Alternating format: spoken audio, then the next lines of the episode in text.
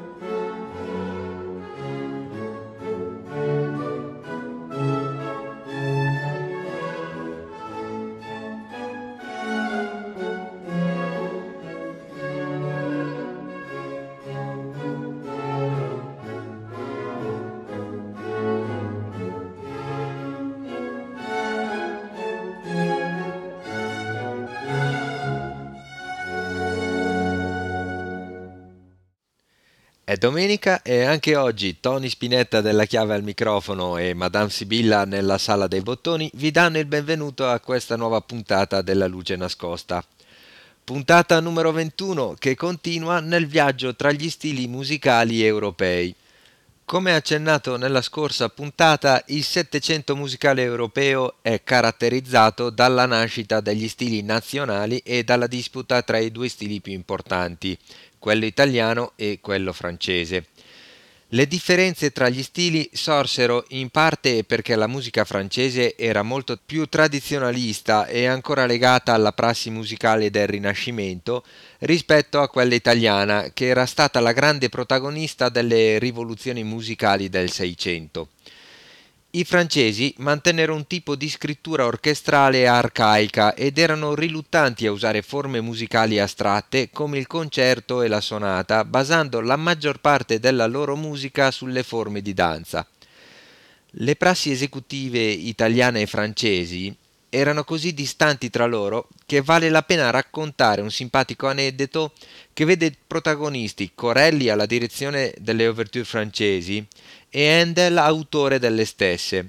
Ce lo facciamo raccontare dal primo biografo di Handel, John Mainwaring, che descrive l'incontro tra il grande maestro italiano e il giovane autore tedesco giunto a Roma per incontrarlo nel corso del suo viaggio in Italia intrapreso proprio per apprendere lo stile italiano. Un giorno Handel aveva fatto diversi tentativi infruttuosi per istruire Corelli sulle modalità di esecuzione di questi brani vivaci. Piccato dalla banalità con la quale insisteva nel suonarli, Handel strappò lo strumento dalle sue mani e per convincerlo di quanto poco li avesse capiti, suonò egli stesso quei pezzi. Ma Corelli, che era una persona di grande umiltà e mitezza, non volle tentativi di convinzione di sorta, perché, egli disse, non li capiva, cioè non sapeva come eseguirli in modo corretto e non era in grado di dar loro la forza e l'espressione che essi richiedevano.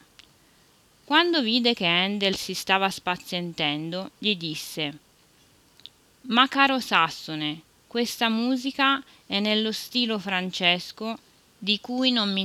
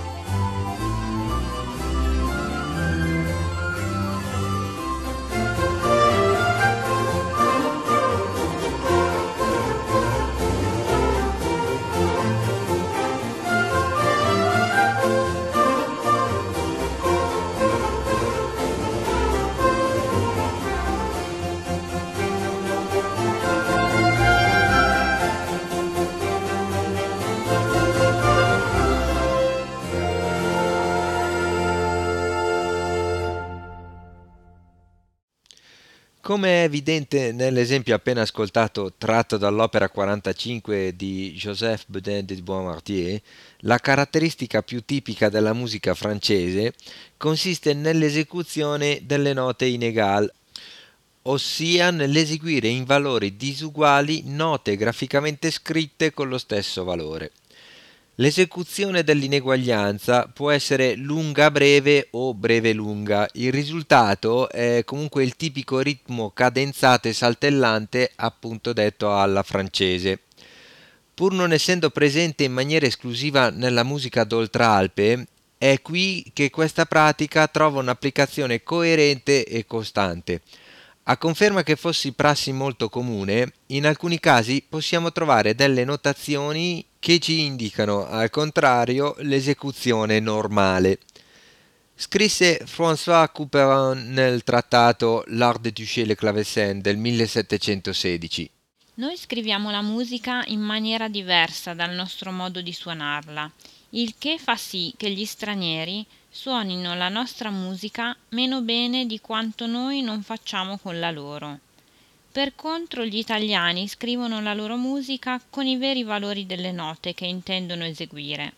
Per esempio, noi aggiungiamo dei punti di valore sui gruppi di crome che si muovono per grado, nonostante il fatto che le scriviamo uguali. La nostra abitudine ci ha reso schiavi e noi perseveriamo in essa. Anche al teatro dell'opera Italia e Francia non vedono pace.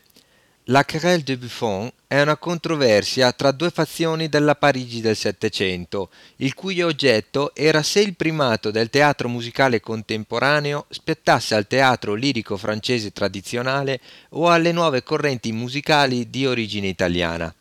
Buffon è il termine con cui i parigini indicavano i cantanti autori di piccole compagnie itineranti italiane che nei teatri della capitale francese rappresentavano intermezzi, pasticci e opere comiche, in Francia appunto dette bouffe. Si formarono due fazioni che presero il nome dai settori della sala dove abitualmente si riunivano. Il Coin du Roi comprendeva i sostenitori della musica francese, che sedevano sotto il palco del re. Nel Coin de la Reine confluivano invece gli italianisti. Dopo un anno di polemiche, la questione si era alquanto sopita, ma a soffiare sulle braci ci pensò Jean-Jacques Rousseau in aperta polemica col Coin du Roi, che, rappresentato da Jean-Philippe Rameau, fu violentemente attaccato da Rousseau. Nel 1754 Luigi XV, stanco delle polemiche, troncò la querelle decretando il bando delle compagnie italiane dai teatri francesi.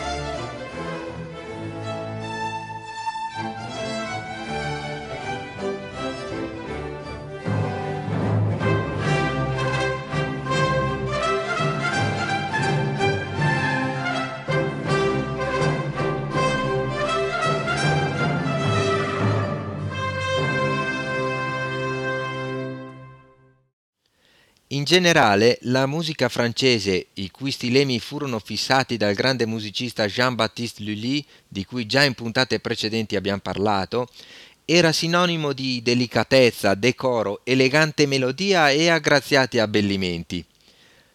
Troppo spesso i musicisti di oggi di estrazione classica, a nostro parere, non riescono a rispettare queste differenze, eseguendo la musica italiana con moderazione inadeguata e quella francese senza le sue convenzioni interpretative.